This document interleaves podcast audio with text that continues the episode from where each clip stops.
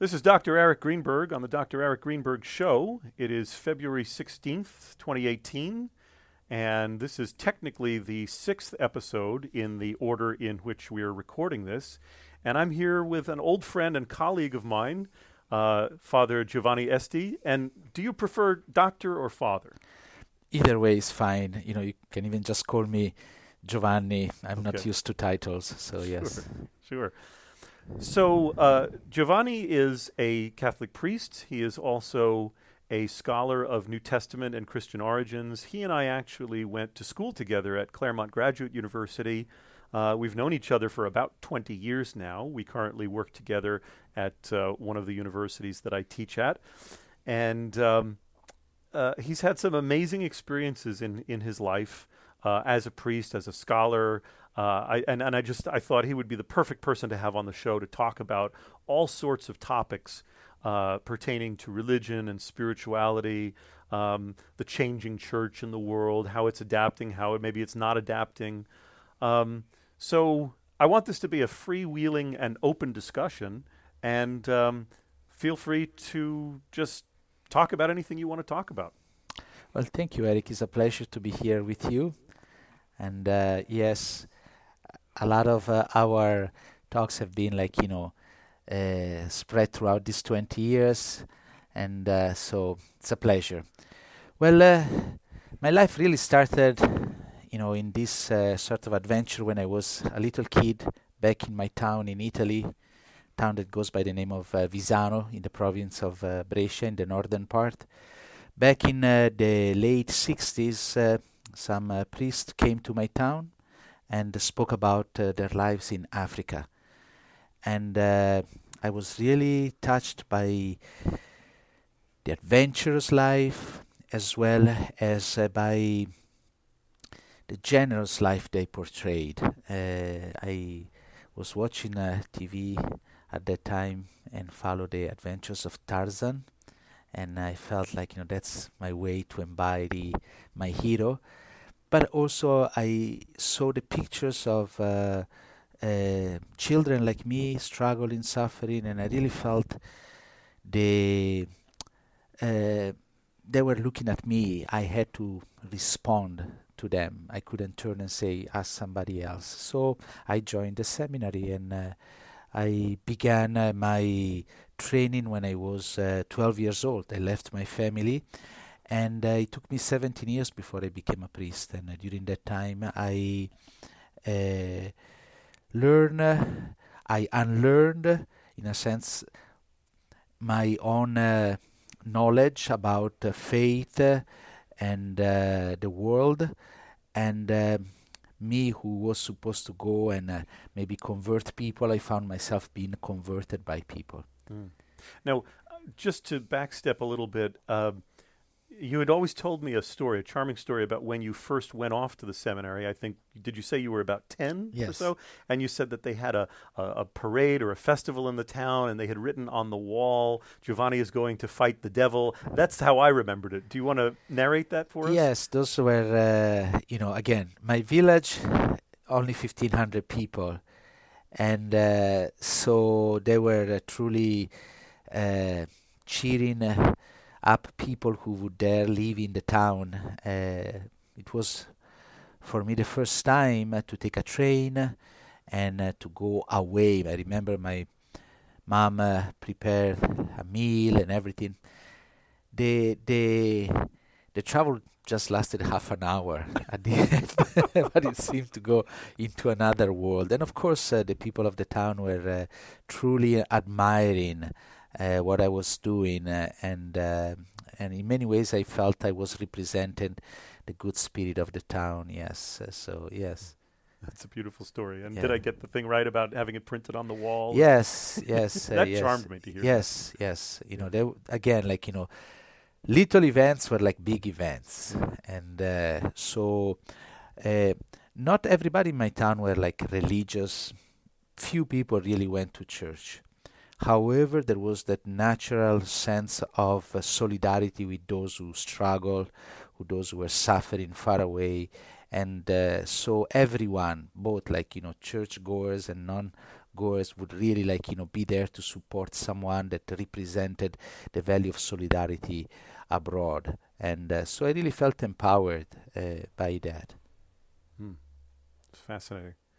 So but it took you about 17 years before you finally took your vows? Yes, uh, uh, 17 years before I became a priest. And uh, the last five years were spent in Chicago because part of our training was to learn uh, to live in a different culture. And uh, that was truly like uh, a, a, profound experience because when I left Italy, I, I, really sort of came with the assumptions that the mission was to make everybody Catholic. Mm uh, not to say that other people were bad, but uh, the total final truth was contained within the Catholic Church, and uh, so um, I thought that was the mission. And then, you know, I came to the States and I started to have friends who were non-Catholic, and they were good people, as good as I was, better probably. And so I started to question myself and say, why should I ask them to be like me? Uh, that is not the point.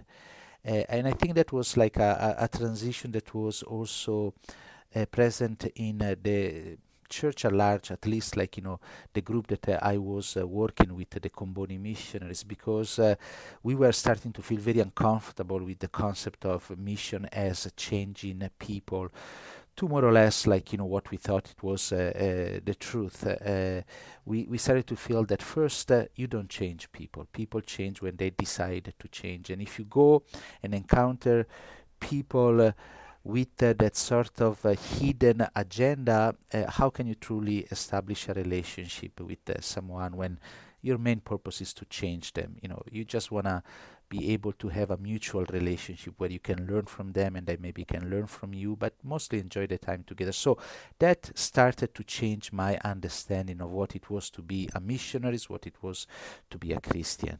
Mm. It wasn't so much about like you know changing other people. Mm. That's fascinating, and uh, since I'm presuming most of my projected audience are not people who are educated in the theological field or the religious professions. Would you say that your trajectory or your path of 17 years of, of, of training is that fairly standard for a Catholic priest in terms of, of how one gets trained and how much time one spends?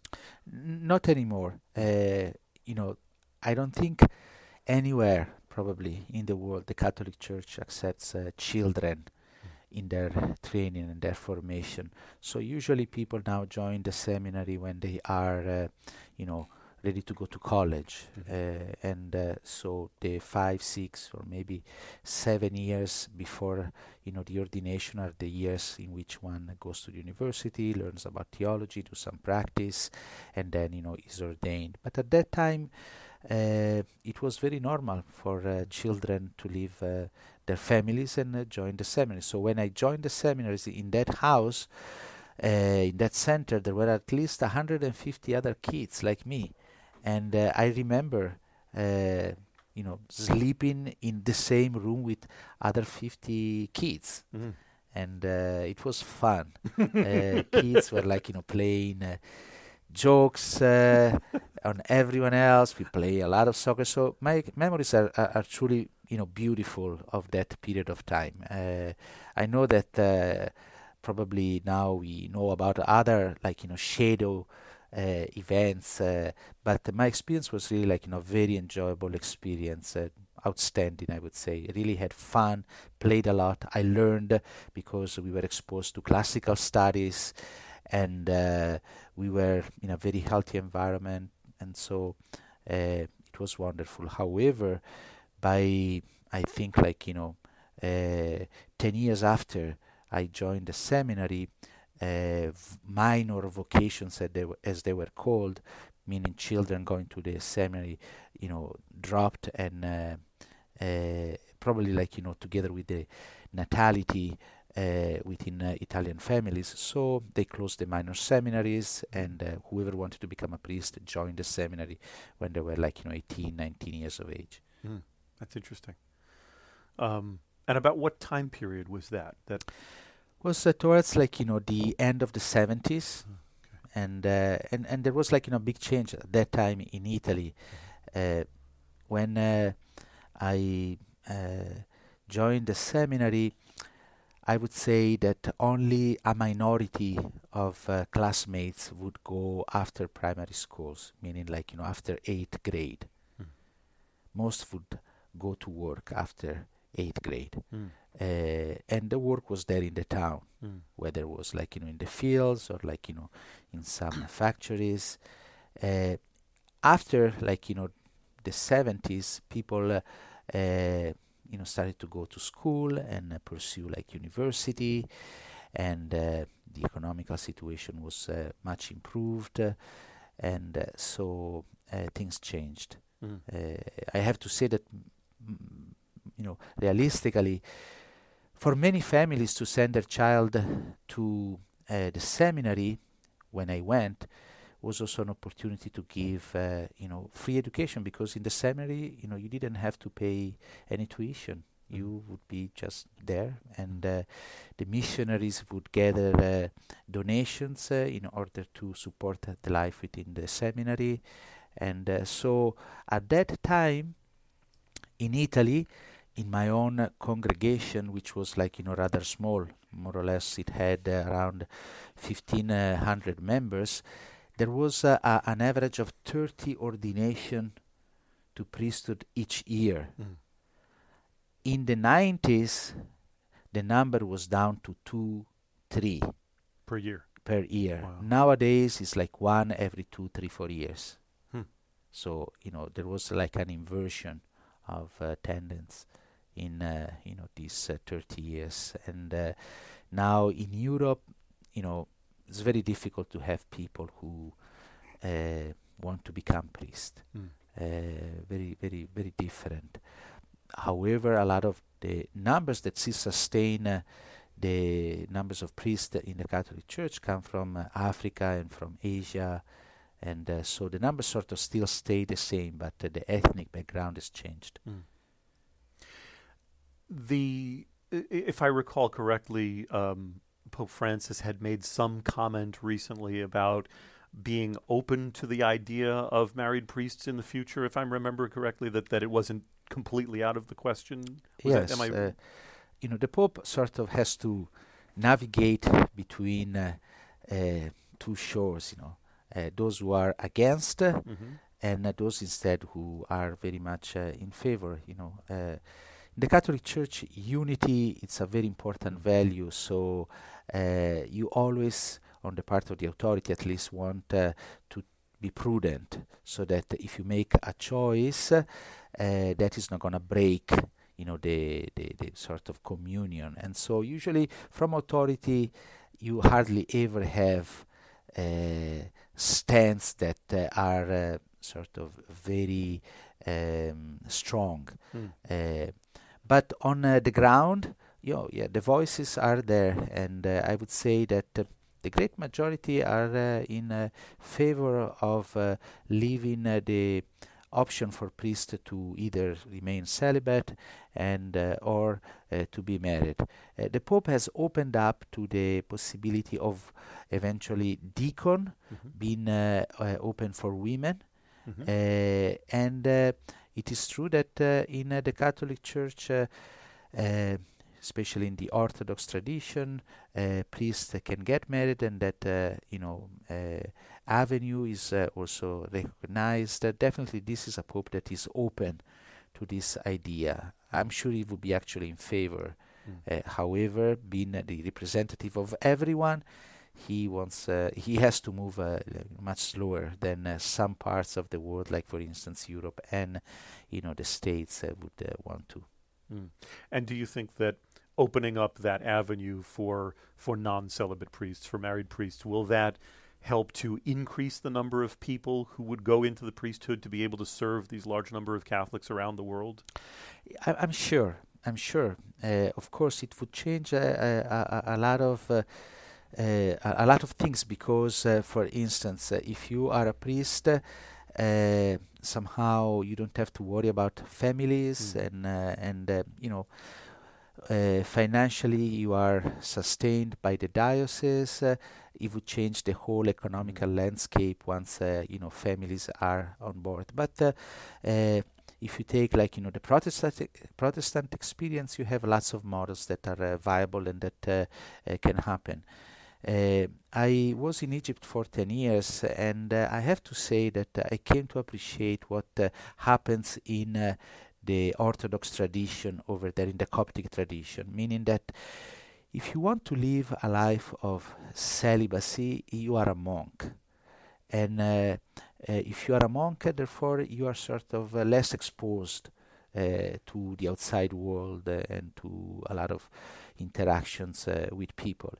That is sort of in agreement with my own experience because if you want to live a life of celibacy, you have to have a mental and physical environment that enables you to do that meaning you have to be able to spend a long time in uh, prayer and silence. You have to be able to sort of uh, uh, cultivate a sensitivity that uh, truly uh, favors a sponsal relationship with God, uh, not just in a imaginary way, but in a very realistic way. That the time that you spend, uh, the time that you listen, uh, is extended. Uh, if you know you want to serve the church, but not as a celibate, then you become a priest uh, in a parish. So in the Coptic tradition, monks in a monastery. They actually say that if you are a pastor, a priest in a parish, you have to be married. You cannot that's, be celibate. That's the same in the Greek Orthodox tradition and I believe the Russian Orthodox tradition. So it's probably, as I understand, across the board in many of the Eastern Orthodox traditions. Yeah, and and again, like I, I think that seems to be uh, more coincidental with my own experience. Once uh, you are uh, uh overworking, and definitely priests nowadays are, uh, uh, you know working more than they should mm. because uh, there are less priests and they have to attend to more people and people expect a priest to do everything that uh, uh, they need often in times of uh, tragedies you are emotionally depleted at times even spiritually depleted because uh, you don't have time and whenever you have time you're tired and you want to go to sleep and uh, whenever they say there is another meeting you feel almost like threatened in your own for your own life. So truly uh, it's not for everyone to sustain that life. Maybe some people can but in my own experience i have to say the majority of people struggle. Mm. and uh, so at a certain point uh, I would say the truth of what experience is saying has to be acknowledged and listened. So it's not uh, uh, to say that uh, celibacy is a bad thing. Uh, uh, I, I, actually think that celibacy is a beautiful experience, but it requires a lot of time, care, and attention in the same way as if you are married to a person uh, you know that uh, relationship is going to sustain you for the time the quality of time and uh, the attention that you dedicate to it you know and so the same is uh, you know in this relationship with uh, god mm.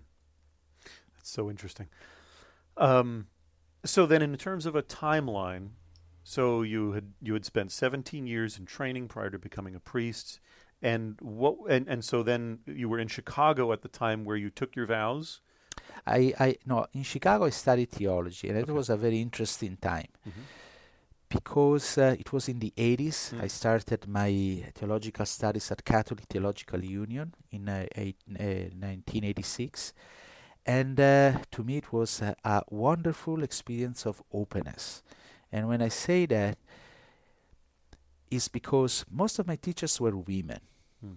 actually nuns. Mm and I would say feminists. Mm. In Italy, feminists were all uh, people from uh, the left parties, communists mm-hmm. and anti-ecclesiastical groups. Uh, instead, here I found I found feminists uh, represented by nuns. Mm. they were a powerhouse from the point of view of theology, of uh, studying, you know, the field of the Bible and uh, social work, and so they expanded my understanding and uh, brought like you know the issue of gender. I remember that uh, in my very first paper I would address God as He, and I would correct and put like also she. and uh, and uh, at the beginning, of course, I couldn't really understand why that was so important. Mm. But I came to appreciate that and say, like you know, language shapes reality, and so if you want reality to change, you have to change the language that addresses it. And uh, so they were very courageous women. And uh, and not only that, you know, uh, they also uh, started to address the issue of gender, you know, and the rights of homosexuals people in the church. Again, at the beginning it was disconcerting, but uh, then I came to not only appreciate that sensitivity, I came to recognize that at least in the Western world that that was the topic, the issue that defined the mission of the church. Uh, what I say is that unless you as a Christian are able to say that no matter what is your gender, you are equally loved by God and you have equal access to all the richness of the church's uh, life and sacraments, uh, or you are doing the same thing that happened like, you know, a hundred years ago when the issue was like, you know, integration of African American people. Mm. And so to me it was uh, one of those issues in which uh, the confessing church had to speak. The same way that, for instance, uh, at the time of uh, Bonhoeffer, the church in Germany was like uh, divided in two groups uh, the Orthodox uh, church that defended the status quo of at that time, and the confessing church, the church that had to say, This is wrong, it is unacceptable, we cannot go along with this. Our faith is incoherent if we don't uh, uh, stand up. And uh, so that was like you know something that I came really to see as an an important an important question. I would say a question that reminded me very much of the struggle that Paul had to do in order to create sort of an inclusive community between Gentiles and mm. and, and, and Jewish people. Uh, I, I, felt it was again being a dead topic, though maybe like you know the representative were different, but the issue was just the same. And I have to say that the church struggle and still uh, struggles with this uh, issue, unfortunately. Uh, but uh, again, when we say the church, uh, we either understand like you know the hierarchy or we understand uh, the community at large. And I think that the community at large is uh, you know much more uh, open than uh, eventually it seems to be represented. Mm. Represented. Mm. And so, uh, so where did you go next after Chicago? Then uh, after Chicago, uh, they asked me where I would wanted to go, and I said Sudan.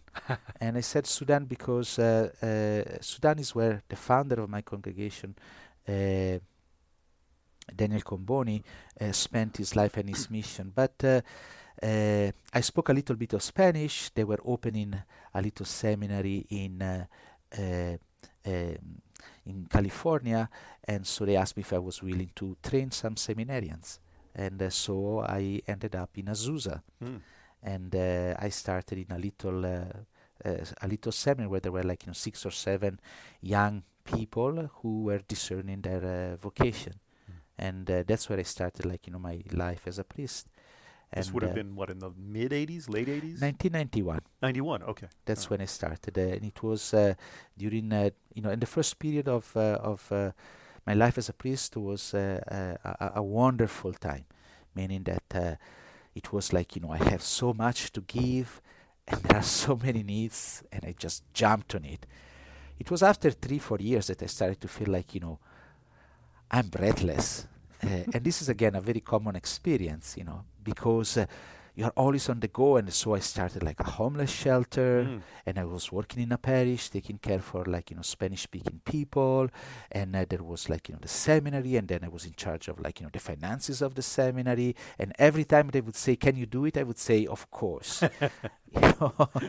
and uh, and then you know uh, I, I, had to catch up, and then uh, so uh, it started to become like you know very very very difficult. And uh, it was during that time that uh, I I said, okay, there's a lot of things, practical things that I have to do. I, I, I want to go back, like, you know, to a place that is safe, where sort of like, you know, my mind, my brain can sort of like, you know, be somewhere else. And that's where, like, you know, uh, Claremont came into place and the opportunity eventually to continue my studies.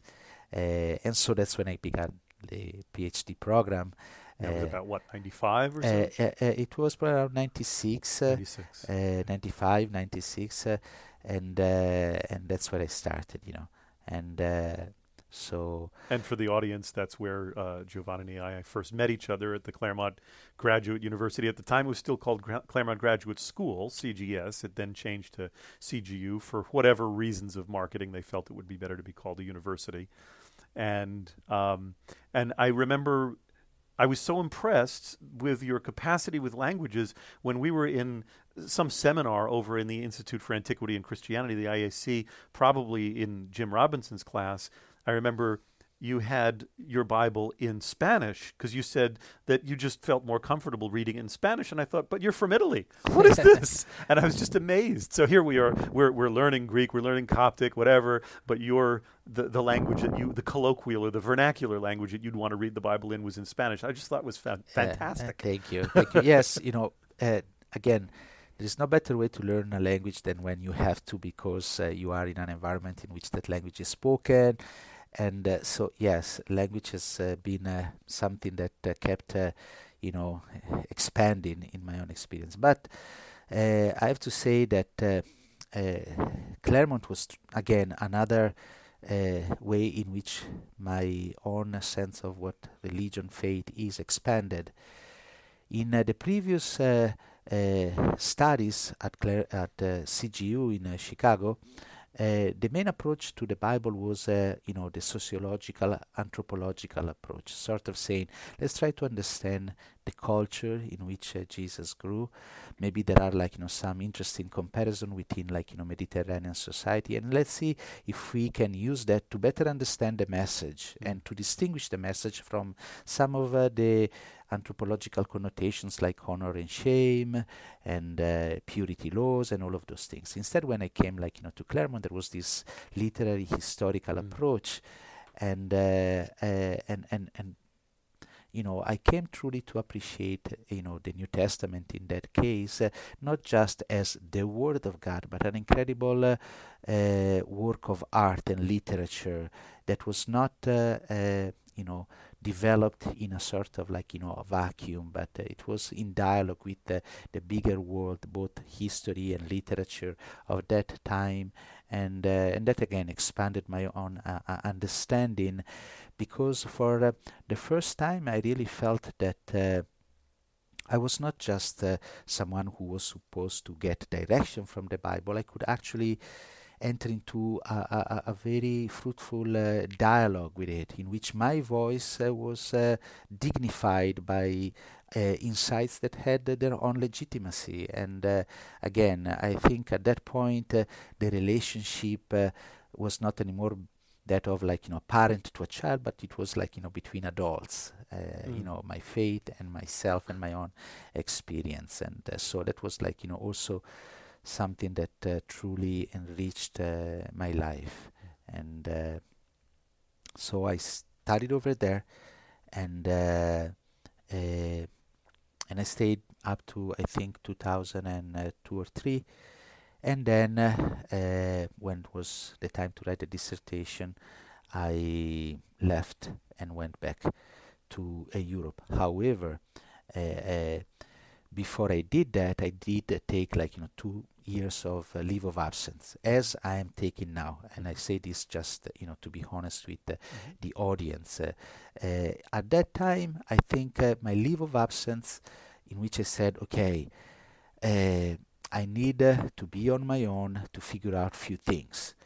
Uh, it was uh, again my own experience of becoming an adult. Uh, uh, it wasn't so much uh, that uh, what I had experienced before was bad, but uh, somehow it was like you know having a cloth that uh, was now too tight, Mm.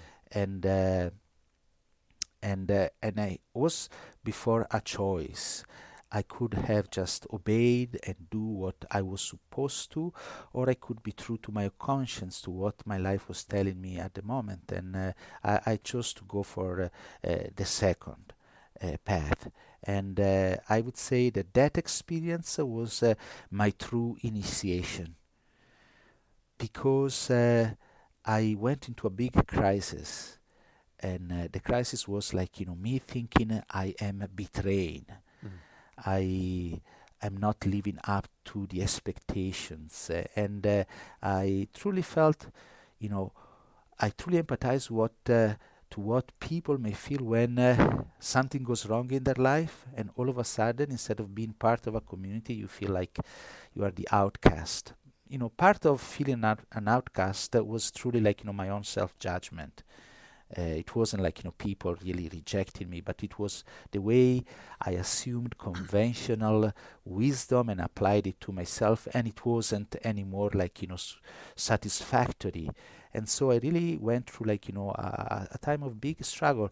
I would call it a liminal experience where you know what you live, but you don't know yet what you're going to get, and so you are like in a sort of a neutral state which is uh, a, a, state of uh, reconstruction, but uh, you don't know exactly what is going to happen, which is the best state in life. Meaning that uh, normally we are always trying to secure our certainties. Mm. And as powerful as our certainties are, often they become also the limit that prevent us from growing.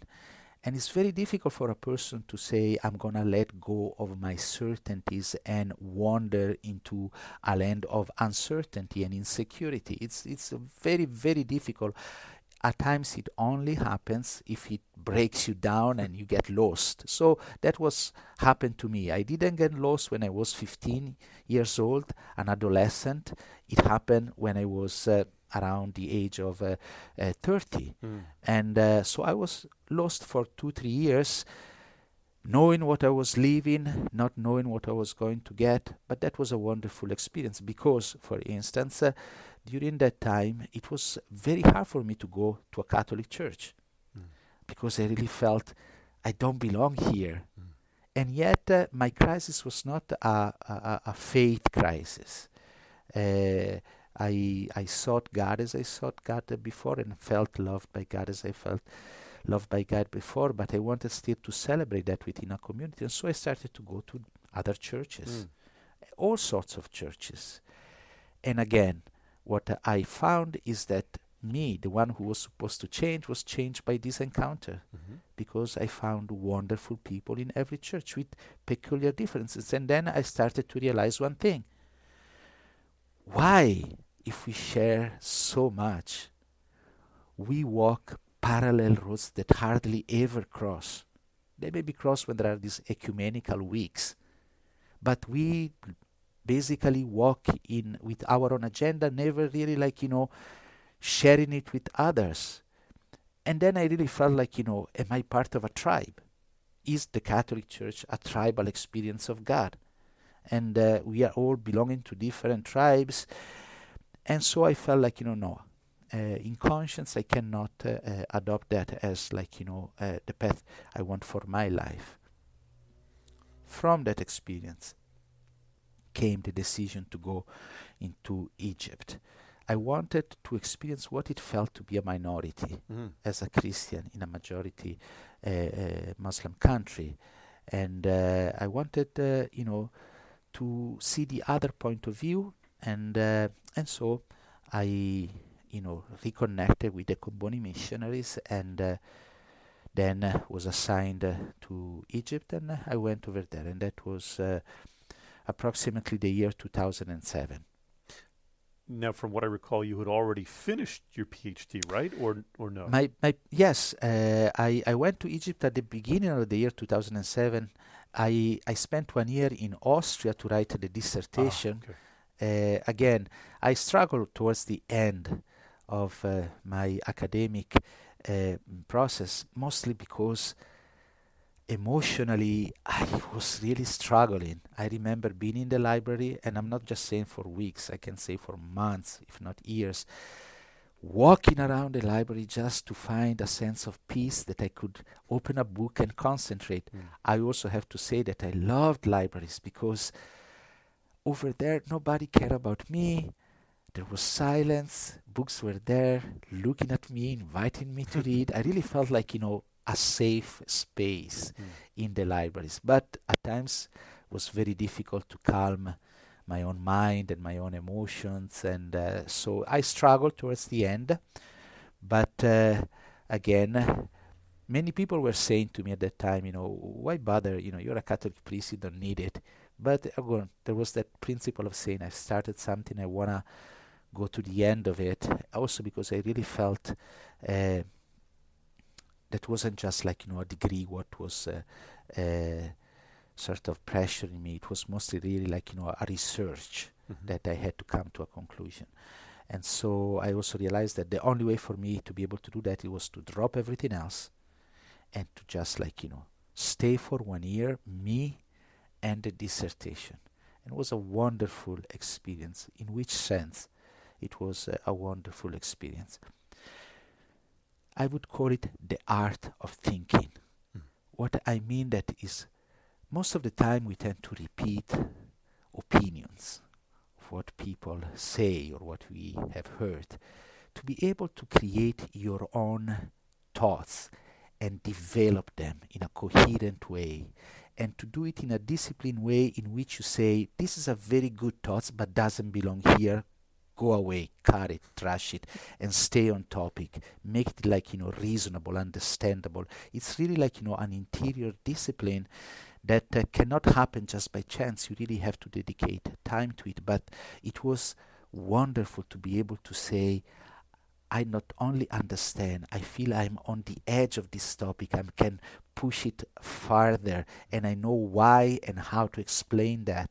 That was really like, you know, incredible. That was like, you know, the gift of this, you know, academic process. Not so much necessarily the degree, which actually was also a gift because allows me to be here today. Mm-hmm. Yeah, but, I was going to uh, mention that. I mean, the way that your life has changed and transformed, especially while you are still in, on a leave of absence, it's crucial that you have that PhD. Yes. Because you're now earning a living as a yeah. professor, and it's kind of required to have that PhD to really go somewhere as a professor. Yes, and uh, you know, it, if there is like a, a, a, a wisdom in this, is truly even if you do not understand, always finish what you have started you know truly. Don't uh, make a judgment just based on the immediate emotions that you have be you know able to see like you know the larger scope. So anyway uh, i went uh, to uh, to egypt and there uh, for a couple of years i uh, I, I studied Arabic, but before that, I, I, I, I had this incredible experience because I didn't explain how, if you were in a leave of absence, you joined again, you know, the Comboni missions because truly I was not planning to. Mm.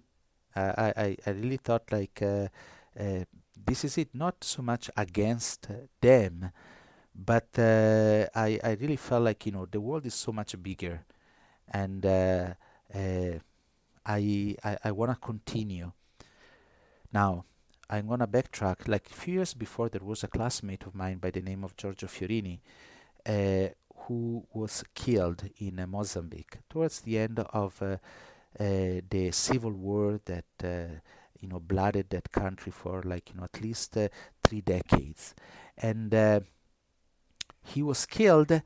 And his funeral was celebrated. His body was brought back to Italy and was actually buried in a church and uh, I never had the chance because I was in the States to go and uh, pay my own uh, respects to his tomb. And uh, while I was back in Italy during that time, I went to the city of Terracina, close to Rome. And uh, I went to the church. The church was closed. It was a little bit of an adventure hmm. because uh, the church was closed. And then somebody passed by, asked me, like, you know, do you need anything? And I said, uh, I need uh, you know to go and visit like you know the tomb of Alfredo. Well, the priest is not here, and as he's saying that, the priest appears. He opens uh, uh the, the, the, the church, and uh, so uh, I am there kneeling in front of the stone you know, under which his body is buried inside the church.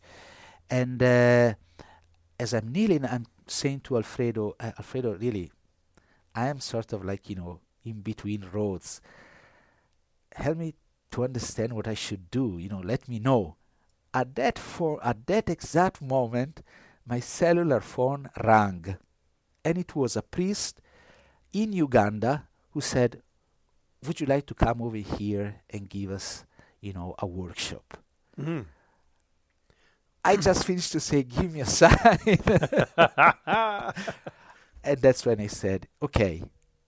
And so I went to Uganda and I stayed there and I worked over there and that what sort of like you know reconnected me with the Comboni missions and that is also where I truly had incredible experiences of, of what it means to be in on the front line because uh, there was a, a, a, a, at that time in the northern part of Uganda the Lord's Liberation Liberation Army with uh, Joseph Kony who was like you know a rebel who would abduct children and uh, force them to commit uh, uh, terrible uh, uh, acts of uh, violence against their own families and uh, so I remember like for instance taking a plane Mhm. uh, to go into the mission which was surrounded by the rebels and so it was not possible to go through the road and having like you know people from the ground shooting at the airport Mhm. as we were flying uh, you know in these uh,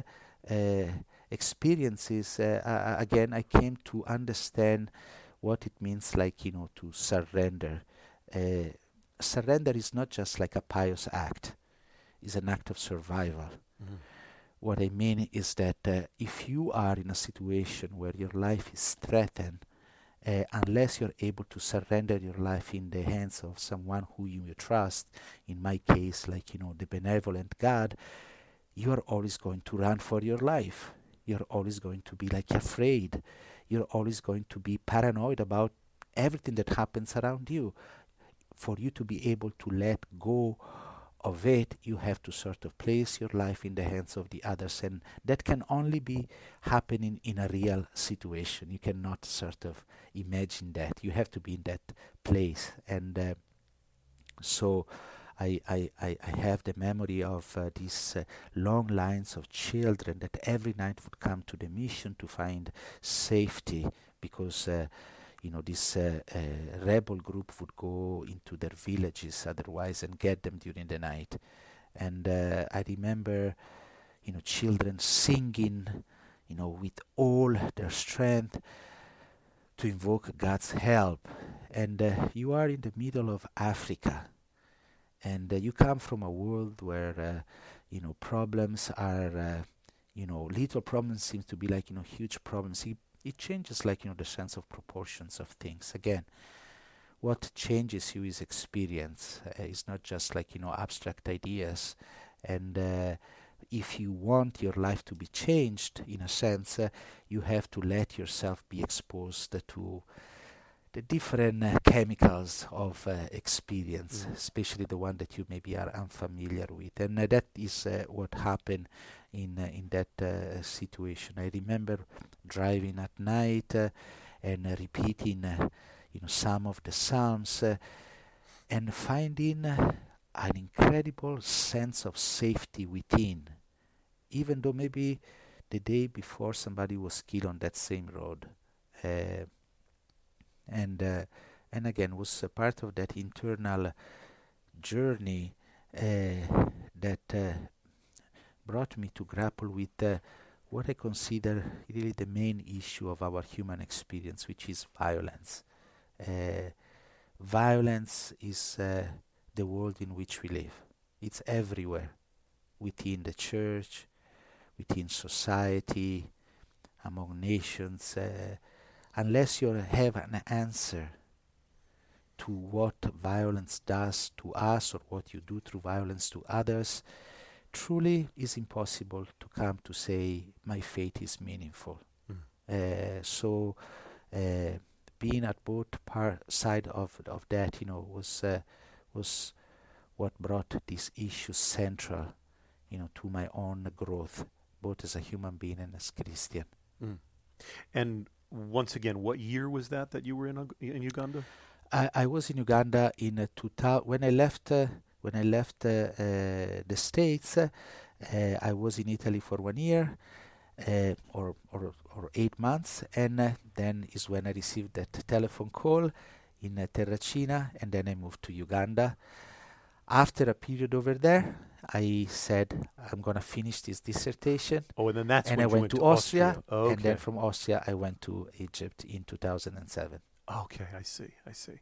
Yeah, because I know you and I had stayed in touch by email Yes. and then occasional Skype, but I wasn't sure where that all fit in with the the trajectory of your adventures. Yes. Yeah, that's so interesting. And I have a really great memory of of uh, being on Skype with you when you were in Egypt, and this must have been about what 2008, 2009, somewhere in that range. Because I I know I was already married. Melissa was in the house with me, and I remember she sort of uh, sort of stuck her head into the into the monitor and said hello to you. Not only you that, but at a certain point, I remember her dancing her way through the monitor from one side to the other, and I said, "Oh, this is a fun, fun person. I wish one day to meet her." And forgotten about that. I yeah. did, yes, yes. She was going like you know, dancing and choreographing, like you know. That's right. yeah, and and I've always been so proud and grateful to know you. You just you you bring so many interesting experiences to the table, and and and I'm so glad that you told the story about Uganda because I remember you telling it to me shortly after it happened, and I remember thinking, my God, this guy's like the Apostle Paul being let down out in a basket from a second story window to escape harm. And I just thought, wow, the amazing adventures that you're having. But it's not just for the sake of adventure, for being an explorer. It's the fact that this is, I guess you'd say, the occupational hazards of being a priest and being a person who steps outside of his comfort zone to help people. To, Yes. to serve humanity, and I thought, wow, this is an amazing human Yeah. being. I actually, well, well, thank you. I, I, I know both sides, you know, the shadow and the light, and I have to say that uh, if a light has taught me something, is to be humble and uh, to be true to, you know, the path that I'm walking. I, I, I can, I know, I have more failures than successes, and uh, the great uh, experiences to come to realize that uh, what we call uh, failures are actually you know the steps through which your life uh, grows you know. Success sort of keep you stuck somewhere. And uh, so uh, I, I I I I'm truly humbled by my own failures uh, and so but yes it was like you know a, a wonderful experience I have to say that uh, I never loved the clerical part of being a priest I don't think you've probably ever even seen me dressed with a clergy or anything like have, that no. yes uh, that wasn't really the reason why I became a priest. Actually, I would not have become a priest uh, if it wasn't because uh, these original missionaries showed me pictures of uh, the forest and uh, the adventure and Mm. uh, the poor kids. I, I really felt like, you know, that I wanted to help.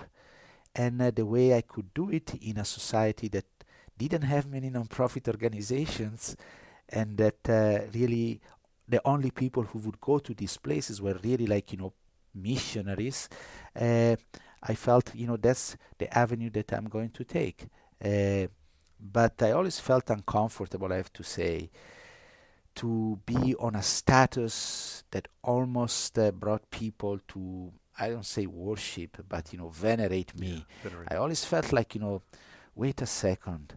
Uh, are, are, are- are, you talking about the father or you're talking about the person? I really want to be treated as a person, not titles. Uh, and again, I'm not saying this against those who feel comfort in their titles or even in that life. Uh, I, I find that there is a space for everyone, but that was not my space. I always felt that, you know, I wanted to be known for the person that I am, and that uh, whatever value is uh, present in my life is the value of my humanity, as I can find it also related into the life of others. And uh, so, yes, that is uh, uh, the reason. I, I, I think that. Uh, uh, I, I'm saying this truly in a non-judgmental way. Uh, I, I, I truly feel that I enjoy people with all the range of their own beliefs. I don't feel threatened by people who think differently from me. I'm actually feeling uh, that my life is greater when uh, somehow I enable people to be who they want uh, to be. Mm. And uh, so uh, that doesn't prevent me from being the person that I want to be. Uh, freedom is uh, a- an incredible, uh, you know, gift, but uh, it comes with a price, as they say. yeah. yeah. So then, after Egypt. so well, I that- stayed there in yeah. Egypt, and again in Egypt, I had uh, the experience of the before, during, and after the revolution. Oh yeah. yeah, which was like again uh, one incredible experience when uh, you find people who are obviously oppressed uh, in, in so many different ways you know never like, like you know light and darkness are into these separate corners are always a little bit mixed but you know they were oppressed and finally a voice that was repressed for decades under the fear of violence and, and, and, and poverty and injustice found an outlet. And so to have to be part of a million people in a square screaming, "We want freedom!" It was, uh, you know, incredible, truly incredible uh, to find that no matter what, uh, that desire for freedom and equality is not just something that government give to people it's really what people give to government. Mm. uh, it is truly into the soul of human beings and nothing can uh, kill uh, or repress that. We may lose it but uh, it's always going to come back and uh, so uh, it was an incredible experience. And it was of course again an experience that made me face you know the uh, the the nature of uh, violence. It was while I was in Egypt that I came to a sort of radical choice I would say. And again I didn't come to that choice from an sort of abstract point of view it was uh, again a choice that came from survival almost I decided to say no more enemies Hmm. no more enemies in my life what I mean is that in order for me to promote something, I don't have to destroy somebody else or something else. And uh, I will be out of that thinking that is either or. Uh, and when I say no more enemies, is that, you know, my agenda is not set up by those who maybe disagree with me. My agenda is set up by the things that I feel are worthwhile. And so I can uh, truly allow people who maybe disagree or do not like me to be themselves. I'm actually happy to say, be who you choose to be. You don't have to like me. You don't have to disagree with me. You are not my enemy. Even though you may think that I am an enemy to you, it takes two to fight. I'm taking out myself from that fight. And uh, so uh, I, I, I started to free myself, and I'm still in that process. Uh, uh, of all sorts of uh, fires that nurture violence within uh, myself and in my relationships. Uh, I, I, I do think that whenever we have experienced uh, violence in our lives, the virus is set inside us, and only a healing, a conscious healing, can bring you back to that original state of blessedness which uh, is meant for us as uh, human beings and which is really the gift that Jesus uh, brought uh, to us. Uh, to me, if I have to say what is the most important and maybe even only message that Jesus brought is uh, truly a message of non-violence. Uh, when uh, Paul says, and he died and he died on a cross, the cross does not only represent the nature of the violent world that killed him, the cross represented his refusal to use violence in order to save himself, his refusal to use violence in order to defeat those who were trying to kill him in order to impose his own ideas.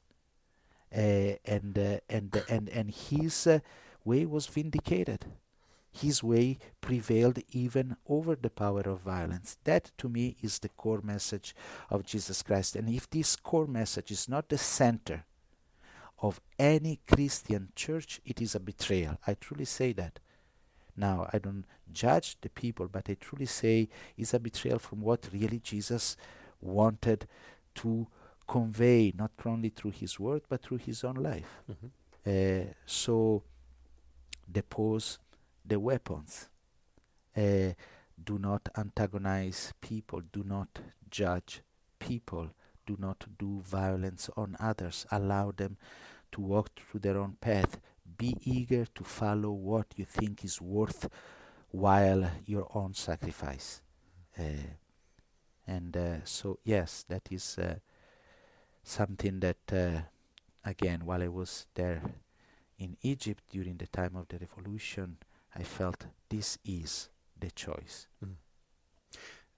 So, I, I, mean, this is probably a whole topic in and of yeah. itself. But how do you feel that the revolution has has turned out? I mean, do you think that it has has accomplished its goals, or does it still have far to go? I mean, from what I understand, there is a lot of problems still yes. in Egypt. A lot of problems. Whatever advance happened in the very first uh, e- few years, maybe couple of years, it all it is all lost. Mm. The only thing that remains is that once you taste the flavor mm. of freedom, you can never go back. Yeah. Governments may bring restrictions of all s- s- types, but uh, it is impossible. It's like you know trying uh, to hold on uh, the water of uh, the ocean with your own hands. You know you really can't. Um, how unfortunately, however, as uh, often uh, the attempt of uh, constrain the freedom of uh, people uh, happens, you know, a lot of violence takes place, and this is what is happening now in Egypt. In Mm. Egypt, now there is uh, a lot of uh, violence, and uh, violence justified under the threat uh, uh, of of terrorism, which of course is also present. Uh, but it becomes at times also an opportunity to bring stronger restrictions for the advantage of whoever is in power at that moment. And uh, you know, violence is always, you know, aimed at protecting the east interest of a part versus another. And so there are huge interests uh, in a, a, part of Egypt, uh, you know, to protect their own interest, their status quo. Uh, versus the majority, and again, I don't say this against, uh, uh, you know, the country or the people of Egypt. I am very grateful for that experience. Wonderful people, you know wonderful experiences that I have that. I think that is a nation that uh, uh, needs its own path in order to to grow. I'm not saying that here in the West uh, we are the model necessarily. And for sure if we are a model for us that doesn't mean necessarily that that model is you know equally applicable to countries of a very different uh, culture and and history. So each will have to find uh, their own way of uh, of you know developing you know a government that is representative uh, of people, but at the same time respectful of their own cultural and religious tradition. And so it's going to take you know the time, but I'm very confident that they will be able to achieve it. Yeah, I remember at the time I guess it must have been after Mubarak was was deposed and the various forms of provisional and military junta governments were were coalescing at the time. Uh, I remember hearing about uh, the military court sentencing hundreds and hundreds of people to death who were just essentially innocent civilians who may have been seen protesting who who may have spoken out against the government. And and I remember one photo in the New York Times. I saved the photo on my computer but it's seared in my brain of uh, uh, several people in some kind of a makeshift temporary um, uh, police holding area, just several civilians sitting there on the ground crying and the photo supposedly represented those who had just received these what essentially were death sentences yeah. and there was one guy one older man probably in his maybe in his 60s or 70s in the foreground of the photo with his head in his hands just crying bitterly and uh, and it on some level reminded me of my own father. And at this point in time my parents were both declining and i was thinking here's a man who has just received a death sentence and and he looks like my father on some level who also was dealing with with um, the issue of, of, of deadly illnesses. But I, I had so much compassion and and and and angst for this man, whoever this was. They didn't even give a, a, name of the guy in the caption, but I've always wondered to this day what happened to him. Because from what I recall, many of the death sentences were not carried out, some were, but it was just what a big fiasco there that all these people who didn't necessarily commit any real crimes but were prisoners of conscience receiving these summary death sentences by this new and perhaps even more oppressive government. Uh, anyway, that, that was just a, a little yeah, anecdote. No, it was, I, again, you know, uh, once uh, you adopt violence as a way to resolve uh, conflicts and problems, you know all these things are going to happen. And yes, I myself I witnessed terrible abuses towards people, and truly I have to say that that it, it is disheartening tre- you know it's it's fearful. But at the same time you find incredible uh, testimonies of uh, courage uh, and uh, and even in uh, the midst of that uh, fire you find acts of kindness and solidarity. And again on behalf of you know the wonderful experiences that I've had over I have to say that even during the revolution uh, I could walk, you know, through the streets of Cairo, probably safer at night. And, uh, it would happen if I walk in some streets of Los Angeles or really? Chicago at night. Again, I'm saying this because first there are no weapons. Mm. So when they fight, they use stones. Mm. And that makes a big, huge difference. Mm. Of course, alcohol is not allowed Mm-hmm. So there are no people under the influence of drugs. So uh, and they have like you know very traditional values of respect towards uh, foreigners and uh, uh hospitality to those uh, who pass by. So I have to say that uh, I, have never felt really threatened for my life. I watched terrible things happen to them, but uh, you know the revolution was not so widespread everywhere. Mm. It was localized, and where it wasn't happening, life was sort of carried as uh, normal and uh, so uh, again uh, television presents you know the sort of spectacular mm. Uh, aspect of uh, you know the event once you are there you actually see you know all the shades that are taking place but it's undeniable that terrible abuses took place and are still taking place. And there was uh, one of uh, Giulio Regeni, and if I could make an appeal, you can Google the name Giulio, Regeni. Was a young man that used to come even to the center where I was working, who was then abducted, tortured, terribly tortured, and killed, and still now, after I think uh, two years of his death. Uh, no one has been brought to justice, and it was done by the secret services. And uh, you know there is a, I would say, international appeal for uh, justice to happen in the case of this uh, wonderful young man, Giulio Regeni. Yes. And he was a foreign national. I mean, I yes, guess it sounds like an Italian he name. He was a, an Italian from studying in Cambridge, uh, and uh, he was uh, studying you know the impact of uh, labor unions and uh, uh, at a certain point maybe he was taught to be a spy and he was abducted tortured in a terrible terrible way. The parents when they came to you know recognize the body couldn't even recognize him. Truly terrible. And uh, uh, and and and then you know killed and abandoned on the side of a road and naked just uh, to induce people to think that he was the victim of a sort of sexual uh, uh, game gone uh, wrong and you know terrible, humiliating, and uh, and uh, so he has become a sort of a, a, an inspiration not just for some uh, people who knew him, but for so many to say, you know, justice has to happen, or and, and that you know to to secure that even during time of violence, those type of abuses uh, do not take place. Mm. Yeah. Well, thank you for mentioning him. Um, may God rest his soul, and may we see justice. Yes. In the not too far flung future. Yes. Yeah. Wow.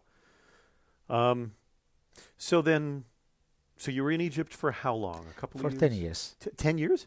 Yeah. Oh, I didn't realize it was that long. My goodness! Wow. Yeah. how time flies. no, actually, it was sorry. It was nine years. Nine sorry, years. Nine Still, years. that's Uh, yeah. wow. I didn't realize. My goodness. Okay, and so then you came back to the U.S. How many years ago was it? Uh, it was like you know, I think a couple of years ago I went, I came, I went back, and Yeah. uh, so. Uh, but yes, stable uh, was uh, uh, from uh, 2016. Okay, right. Okay.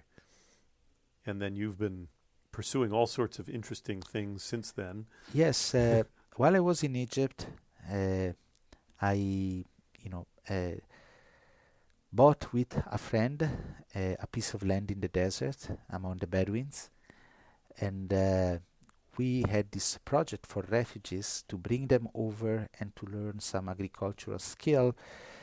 Also in the field of renewable energies, because of course you are in the desert uh, and you don't have electricity, and uh, you need the water. How do you pump the water from a well? uh, Well, with solar panels and all of that. And uh, as I started to work in the land, I felt an incredible enthusiasm. I sort of reconnected with my origins. I come from an agricultural family, uh, farmers. Mm. So I had chickens, I had uh, cows. You know, I, I, I, I loved that part. I actually, at a certain point, even when I was in the seminary, instead of studying classical studies, I asked my superior if I want, if I could study, uh, uh, you know, agriculture, you know, uh, agronomy and veterinary. And they said, well, uh, I don't know if that is going to be compatible with the study of the Bible. so anyway, uh, so I felt like you know an incredible enthusiasm just being there on the land, and uh, that experience made me realize one thing. Uh, you know, you may work to change people, and uh, maybe people may even change, but if you don't change the environment in which people live, they're gonna go back and get sick. But that was also applicable to myself. I may try uh, to be a better self, but if the environment in which I live, the ecology of my life is toxic, I will keep going getting sick. Mm. So w- w- what I mean is that you know the improvement of your life is not just generated by your own effort; it's generated by the environment in which your own life is situated. And uh, so I came to understand that mission was really about like you know environment. Mhm. Uh, you know, once you give like a healthy environment to a context, people on their own strive for the better.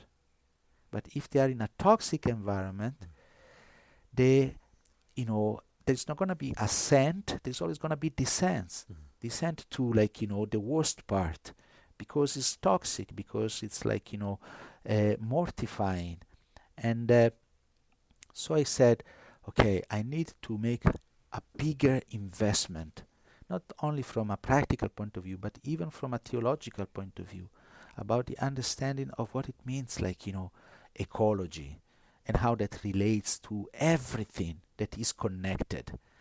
And uh, so I started to live over there in the Bedouin land Mhm. and I started to work the land. And uh, uh, at that point, I realized I needed to spend more time uh, and know about, you could say, like you know, what is sustainable, uh, both in the in terms of like you know nature, in terms of economy, in terms of construction, you know, the whole environment. And uh, so I came back and I joined uh, a non-profit organization called the Grid Alternatives, Mm. a wonderful organization uh, who has uh, trained me uh, to be you know able to install Mhm. uh, solar panels, study how uh, you know solar energy works and uh, is applicable, and uh, so as uh, I came to the states, I've been uh, constantly learning about this. At the moment, I'm uh, taking a class on permaculture, Mhm.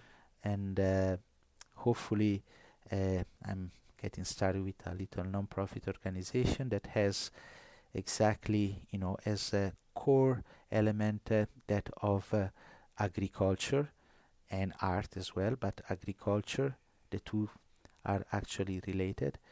And uh, uh, and hopefully uh, I will be able to return mostly to Africa and uh, be able to sort of share knowledge resources uh, in this uh, field. Mm. It's fascinating. Um, the um, the one one of the things that I did want to uh, talk a little bit further about, and it's it's not related to what you were just mentioning, so forgive me for skipping around, but um, you had earlier talked about some of the uh, masculine pronouns for God and uh, using masculine metaphors for God. And I know recently I'd asked your your opinion uh, about something that I had read in uh, in the news about a particular uh, diocese of the Episcopal Church in Washington D.C. that had voted to begin to remove male pronouns and masculine imagery from their future versions of their Book of Common Prayer.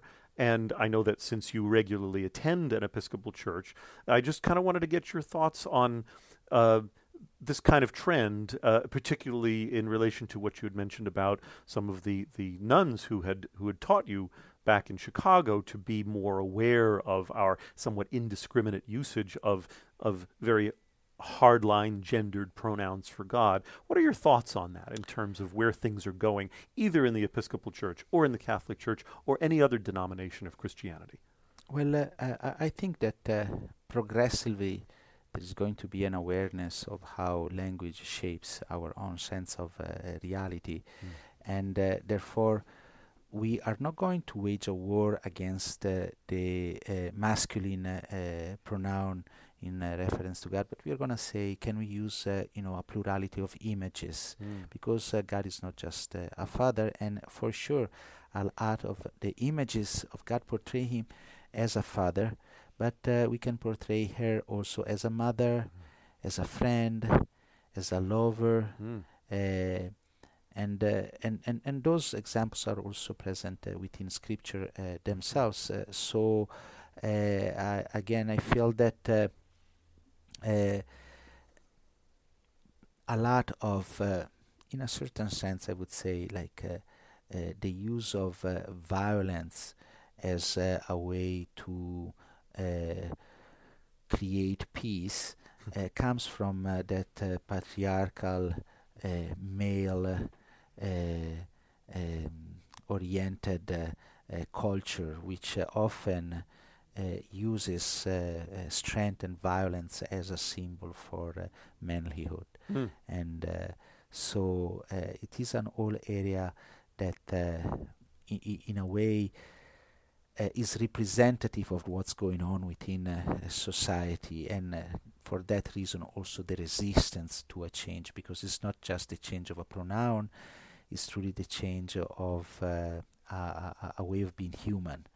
Uh, and uh, and uh, but uh, especially uh, here you know in uh, uh, the United States which often is on the forefront of issues meaning Mhm. that you know the edge of issues are first met over here in the states and then uh, they are passed on to other nations has always been like you know my impression. So you have to give credit to this country for facing for the first time issues. For instance if you take issues of gender Mhm. uh, and uh, so uh, in so many ways you know this country is uh, decades sort of farther than what maybe like you know is uh, happening in other countries but other countries will benefit from this struggle and this is a great gift that uh, you know this country is giving. But uh, yes, uh, I, I find that more and more the issue of gender uh, will uh, be central to the self-identity of uh, you know our own uh, churches and uh, the faith that we uh, profess. I I I I, I remember when I was studying for my dissertation that I went through like you know some ideas that were saying it's impossible to change a society unless you're also changing the theology that sustains that society and that legitimates that society. Mm. There is no political, economical change that can happen unless uh, sort of like, you know, the larger theological background that sustains and supports it and gives legitimacy is also addressed. Mm. Uh, and so, in a way, if you want a just world, okay, be willing to change, you know, what we understand about God. Mm. Uh, and uh, so I, I do think that, you know, uh, it's not just about pronouns, it's really about, you know, a plurality of identities that uh, sort of uh, give expression to the uncommensurable richness of who God uh, is. You know, God is, I you know, it's representative of male, female, transgender, homosexual, all, all, all of that, mm. all of that. Yeah. Um, I'm particularly interested in the issue of redefining masculinity in the modern world. And uh, a couple of times in the episodes that I've recorded on my own over the last several weeks, I've touched on some of those issues. So I, I find it really, um, you know, really kind of heartening and edifying to hear you talk about the. Um, the, the, the, sort of the stereotypical understanding of masculinity being rooted in violence and aggression, um, and our ability to move beyond that. Um, yes, I, I, I, think that uh, in a society that is so much aware on, uh, you know, the problem of women being uh, uh abused by men, offer what goes uh, uh, undetected is uh, how male identity is actually the wounded one. Mm.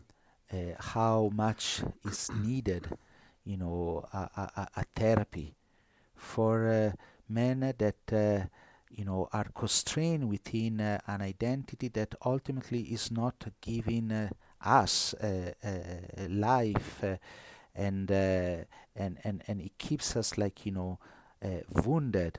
And uh, in a way, I, I truly say that if you want, you know, a a, a world that you know is most respectful for the rights of women, you have to work on uh, what it means to be a man and how the concept of uh, manhood is generated within uh, our own culture.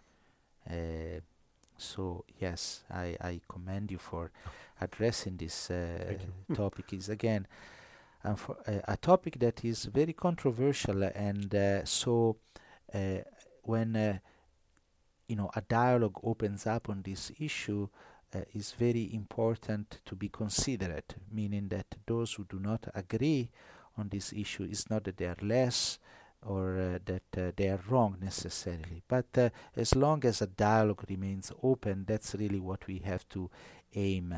And uh, so uh, I I hope that you know we will do all we can in order to further you know the progression in this aspect. Mm. Yeah. So uh, you know, we've we've talked for quite a long time, and I appreciate your generosity oh, of oh, time. and I could just keep going on forever. I mean, I've just gotten so much out of this. And I would have interview. so many questions for you oh, too. Oh, well, if you're willing, let's re- revisit this at another time. And yes. you know, uh, is there anything in closing, maybe in the next minute or so, a couple of minutes that you wanted to share or talk about, at least that would be included in this episode before we close up shop for today?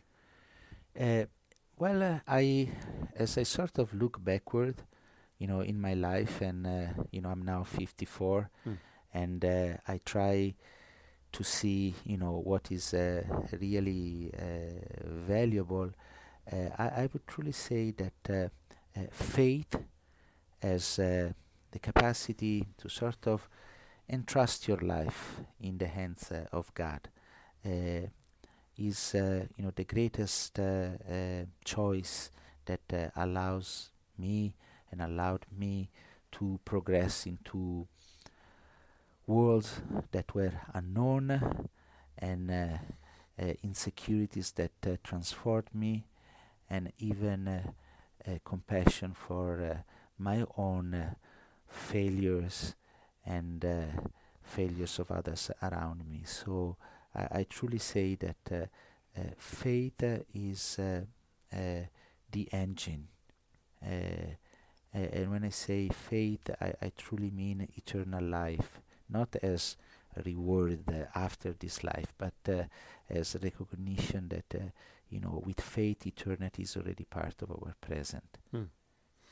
That's interesting because w- my class that I'm currently teaching on Fridays has to do with the Gospel of John, and we talk a lot about that in the Gospel of John 3:36. Whoever believes in me has eternal life now. I mean, I'm augmenting the translation of that to kind of highlight that notion of of present that, that you yes. were just talking about, the present eternal life now in the present.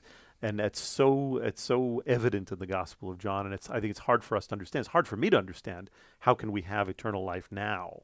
well, before uh, we're even dead. yeah, no, uh, uh, that's exactly the point. You know, again, once you are faced with the threat of violence, death becomes real, and the quality of your answer to that threat becomes like you know the transformative experience of your own life and what you choose in your own life so i truly feel that unless you're able to reconcile yourself with the fact that we are going to die uh, and that uh, death is only a transition it's never an end you know you then can look forward mm. I, wish myself to be able to look forward to my death mm. truly to look forward because death is not you know the end but is a door that opens to fulfillment and completeness. Paul even says, I wish I could be already gone now. but I know that I still have to do things over here. Yeah. You know, once you stop fearing death, then uh, life becomes so much more enjoyable. Mm. And the only way you can sort of defeat the power of death is, as Jesus says, you know, try not to save your life. Mm. Because the one who tries to save it will lose it. Yeah. I know I'm not there yet. I know I'm not there yet. And that's going to be a while before I'm able to accomplish that shift in consciousness because I think I still dread my death, partly because I know I've done nothing yet compared to what I know I want to do and I, what I have the capacity to you do. So much energy. it's responsibility. worry about that when you're 180. Okay, yeah. At that point, but for now, keep doing what you're doing. Yeah, that's fine. That's fine by me. I'd like to live to about 100, about 200. Yeah. Um, so anyway, in the in the interest of uh, of our our audience, wherever they are, whether they're driving to work or whatever, we'll we'll let them. Uh, uh, close up shop for today, and thank I just want to thank you so no, much you. for it's being here. I've s- enjoyed this so immensely, and I want to do it again. Yes. And um, so, meanwhile, so let's all thank uh, Father Giovanni Esti, and um, we'll have him on again soon. And this is the Dr. Arik Greenberg Show. Uh, closing up. Have a wonderful evening, and God bless you.